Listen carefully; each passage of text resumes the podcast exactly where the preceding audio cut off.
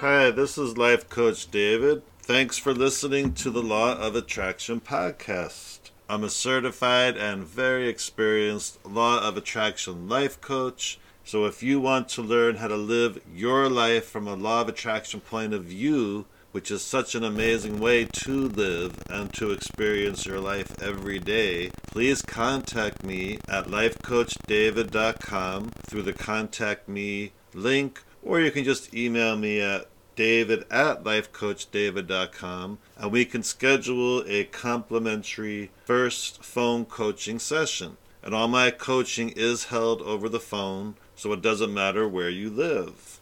And before we get started today, reading from Money and the Law of Attraction, I just wanted to share a few wins that I've had that are very exciting. One win was that I was part of a panel that was interviewed on another popular podcast. And that was a fun thing to do. And if you want to hear that, you can go to voiceamerica.com and just do a search for Marla Goldberg and look for the most recent podcast she has about manifesting for 2021. And secondly, I just finished writing a wonderful novel. It's kind of a contemporary fiction with a new age twist novel. It's fantastic, and I'm looking to get it published. So if anyone listening is a literary agent or a publisher, please contact me because you're going to really want to get your hands on this one. It's fantastic.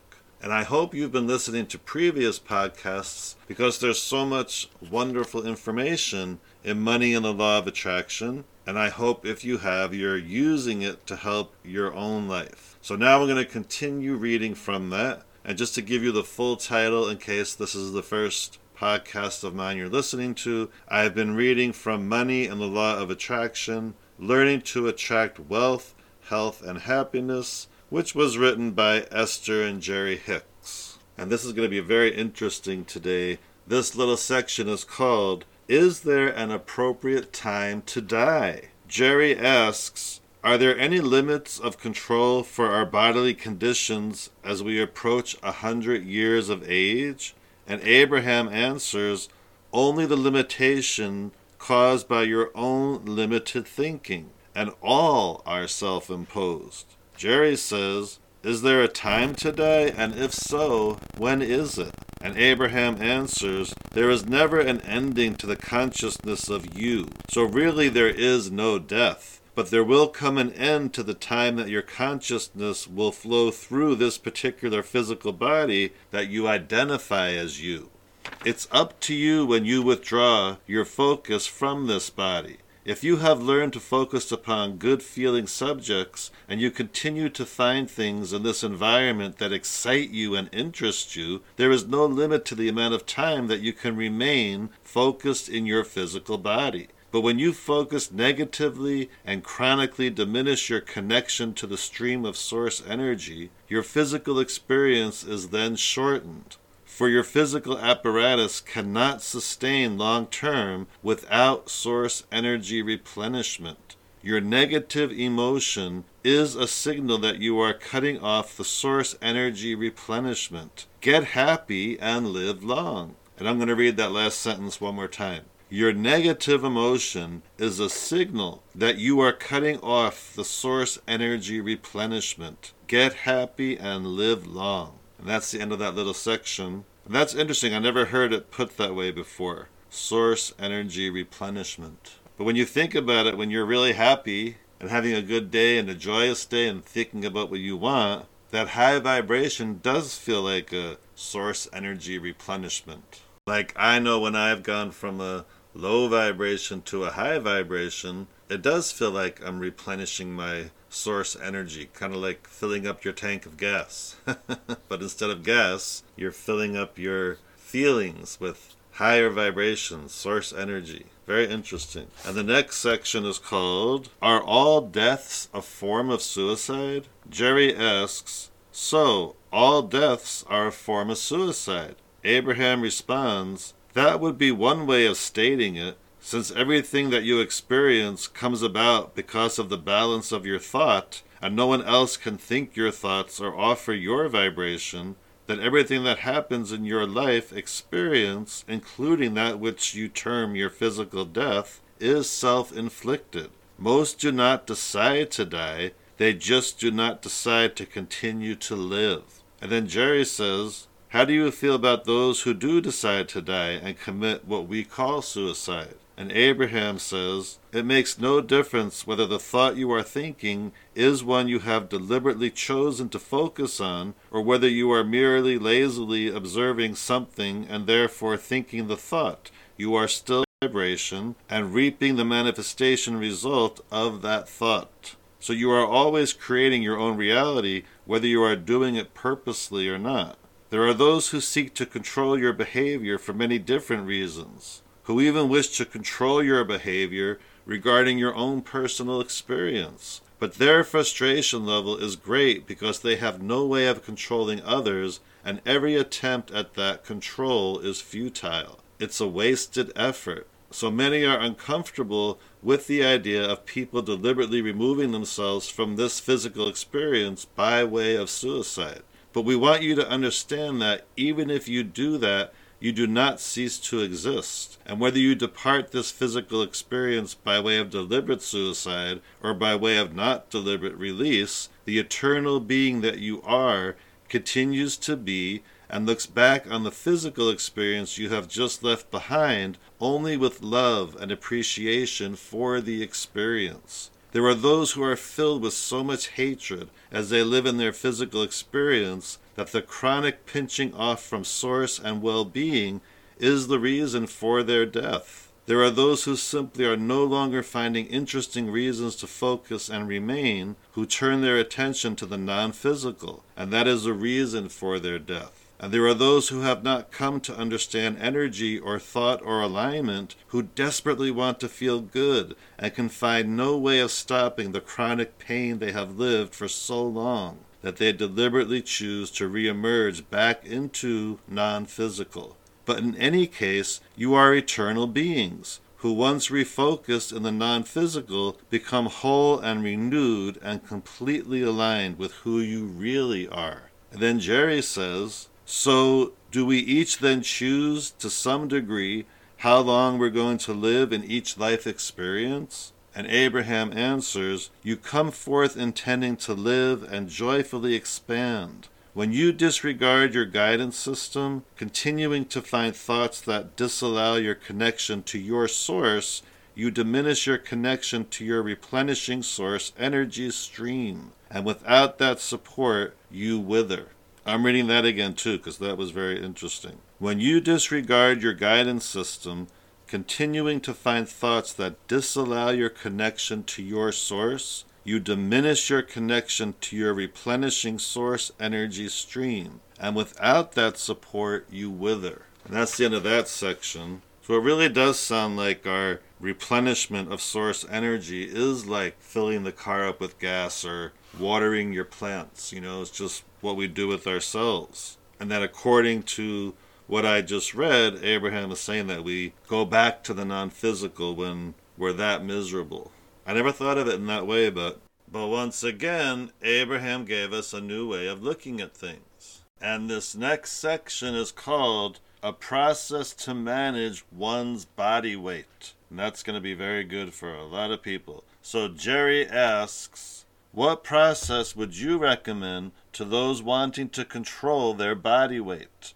And Abraham responds, There are so many beliefs upon this subject. So many different methods have been tried, and most beings who are struggling with the control of body weight have tried many of those methods with little lasting success. And so, their belief is that they cannot control their body weight, and so they do not we would encourage a visualization of self as you are wanting to be, seeing yourself in that way, thereby attracting it. The ideas and the confirmation from others and all of the circumstances and events that will bring it about easily and quickly for you will come into your experience once you begin to see yourself that way. When you feel fat, you cannot attract slender. When you feel poor, you cannot attract prosperity. That which you are, the state of being that you feel, is the basis from which you attract. This is why the better it gets, the better it gets. And the worse it gets, the worse it gets. When you feel very negative about something, do not try to hammer it out and solve it immediately because your negative attention to it just makes it worse. Distract yourself from the thought until you feel better, and then take another run at it from your positive, fresh perspective. Jerry asks So, is that why people will often go on a crash diet and lose massive pounds, and then they'll find themselves gaining it back? Is it because the desire was strong, but they didn't have the belief and the picture of themselves as a thin person? So they filled that fat picture back in again. And Abraham responds, They want the food. They believe that the food will make them fat. And so, as they are giving thought to that which they do not want, in belief, they create that which they do not want. But that again is going about it in the hard way. For the most part, the reason why they lose the weight and then gain it back quickly is they never gain an image of self as they want it to be. They keep feeling fat. They keep thinking of themselves as that, and that is the image that they hold. Your body will respond to the image of self always. This is why, if you see yourself as healthy, you will be. If you see yourself as slender, or whatever it is you are wanting in terms of muscle or shape or weight, that is what you will be. And that's the end of that section. So obviously, we all have to see ourselves as we want to be first and hold that image. So if you want to be thinner or more muscular or whatever it is you want your body to look like, really get a clear image of that and hold on to that image and let that image inspire you to become that. And the next section is called Regarding Food, Can I Follow My Bliss? And Abraham says, Some have argued that if they do take our advice and follow their bliss, always looking for things that feel good, they would happily eat things that are detrimental to their health or their body weight. People do often choose food to try to fill the void when they are not feeling good. However, if you have been tending to your vibrational balance for a while, and you have learned the power of positively directing your thoughts toward an image of your body as you want it to be, then if you believe that eating a particular food is contrary to accomplishing that desire, negative emotion would come forth as guidance. It is never a good idea to pursue any action that brings forth negative emotion because the negative emotion means there is an energy imbalance. And any action that you participate in during negative emotion will always produce negative results. Negative emotion does not occur within a person because a particular food is contrary to well being, but because of current contradictory thoughts. Two people could eat identical diets and follow similar exercise programs and get opposite results, which means there is much more to the equation than the consumption of the food and the burning of calories. Your results are always and only about your alignment of energy caused by the thoughts you think. A good rule of thumb is get happy, then eat, but do not try to eat your way to happiness. As you have come to make your emotional balance your top priority, your relationship with food will change and your impulse toward food will change. But even more important, your response to food will change. Altering behavior about food without tending to your vibration nets minimal results, while altering thought will yield great returns without the necessary of altering the behavior. And so let us say that you have decided that you want to be very slender, but you currently do not see yourself as you want to be. And your belief is, if I eat this food, I will be fat. And as you have a desire to be slender, but a belief that eating this food will make you fat, you would feel negative emotion if you began to eat that food. You might call it guilt, disappointment, or anger, but whatever it is, eating the food feels bad because, given the set of beliefs that you hold and given the desire that you hold, this action is not in harmony. And so, if you are following your bliss, you would find yourself feeling good about eating the things that do harmonize with your beliefs and bad about eating the things that do not. Once a desire has been established within you, it is not possible to offer your behavior that you believe contradicts it without feeling negative emotion. And the next section follows that. What are my beliefs about food? Abraham says, The beliefs that you hold regarding food are boldly reflected in the experiences you are living. If you believe that you can eat most anything and not gain weight, that is your experience. If you believe that you gain weight easily, then you do. If you believe that certain foods give you an energy boost, they do. If you believe that certain foods deflate your energy, they do. If you want to be slender, but you believe that a particular diet is not conductive to being slender, and you take the action of eating that diet, you will gain weight. People often initially balk at our seemingly simplistic analysis of your beliefs about food and how they affect your physical reality because they believe that their beliefs have come about by observing experience. And it's hard for them to argue with the factual evidence that the living of their own life and the observation of others' lives has provided them. However, observation of results give you scanty and inadequate information. For unless you are factoring in desire and expectation, then calculating the action of what has or has not been is irrelevant. You simply cannot leave out the most important ingredient in the recipe of creation and understand the outcome. People respond differently to food because the food is not the constant, the thought is. It's the way you are thinking about the food that is making the difference. And someone asks, a significant other pointed out to me that I have a little roll along my belt line, and it would be good if I worked hard to get rid of it. I could exercise more, or eat less, or order salads. And because she is a significant other, I took it to heart, and my roll got bigger. Abraham responds, the most important thing that we want you to understand is that when you are using the word other, always use the word insignificant regarding him or her. Of course, we understand that people in your life are significant, but you must not let their opinions of you be more important than your own. And anytime anyone influences you to focus on something that makes you feel bad, you have received negative influence. We want you to practice your own thoughts so steadily that opinions of others become irrelevant to you. The only freedom you will ever experience comes when you achieve an absence of resistance, which means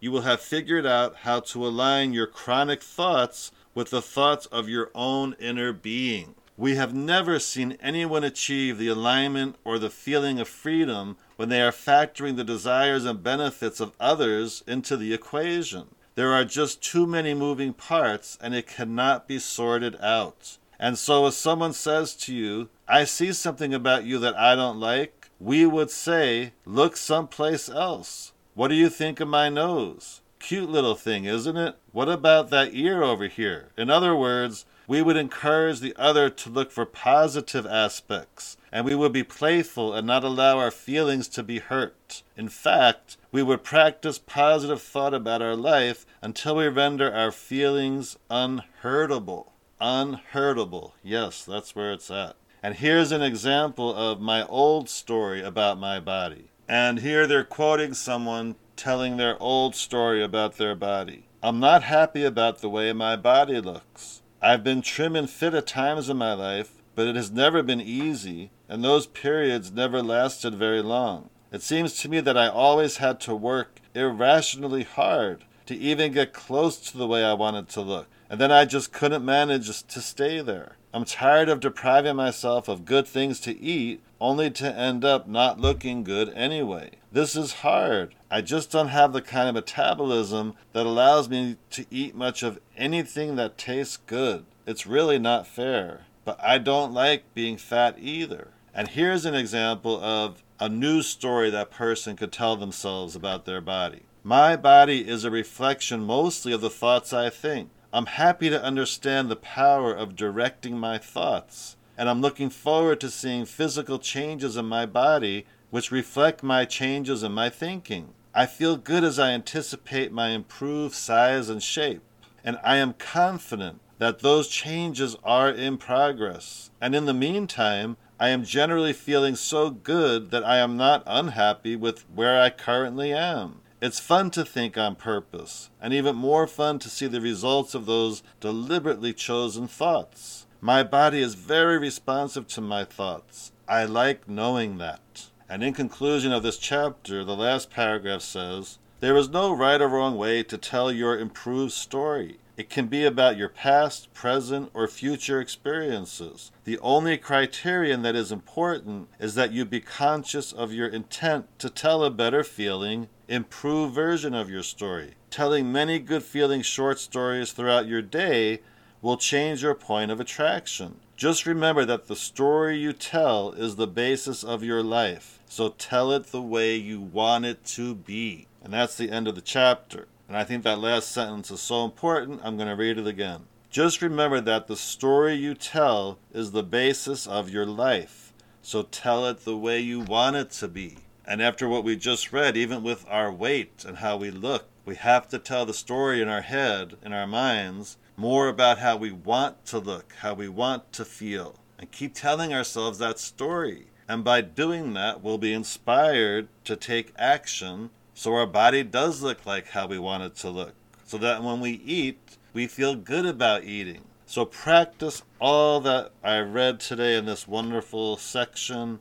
And if you're already in perfect shape, then find another area of your life where you could tell yourself a better story. And just start there and get into a better feeling place about it all. And if you want help with any of this, or there's another aspect or aspects of your life that you want to improve, and you want to do it from a law of attraction point of view, or maybe you just want to feel happier and stay that way, please contact me for coaching. You can reach me through lifecoachdavid.com or just email me at david at lifecoachdavid.com. And I always offer a free mini phone coaching session with anyone who's interested in coaching so you can get an idea about how coaching is and I can find out about you and how you'd like to improve your life. So thanks again for listening. I really appreciate it. I hope you're getting a lot out of this podcast. And as I always say, choose to have a high vibration day.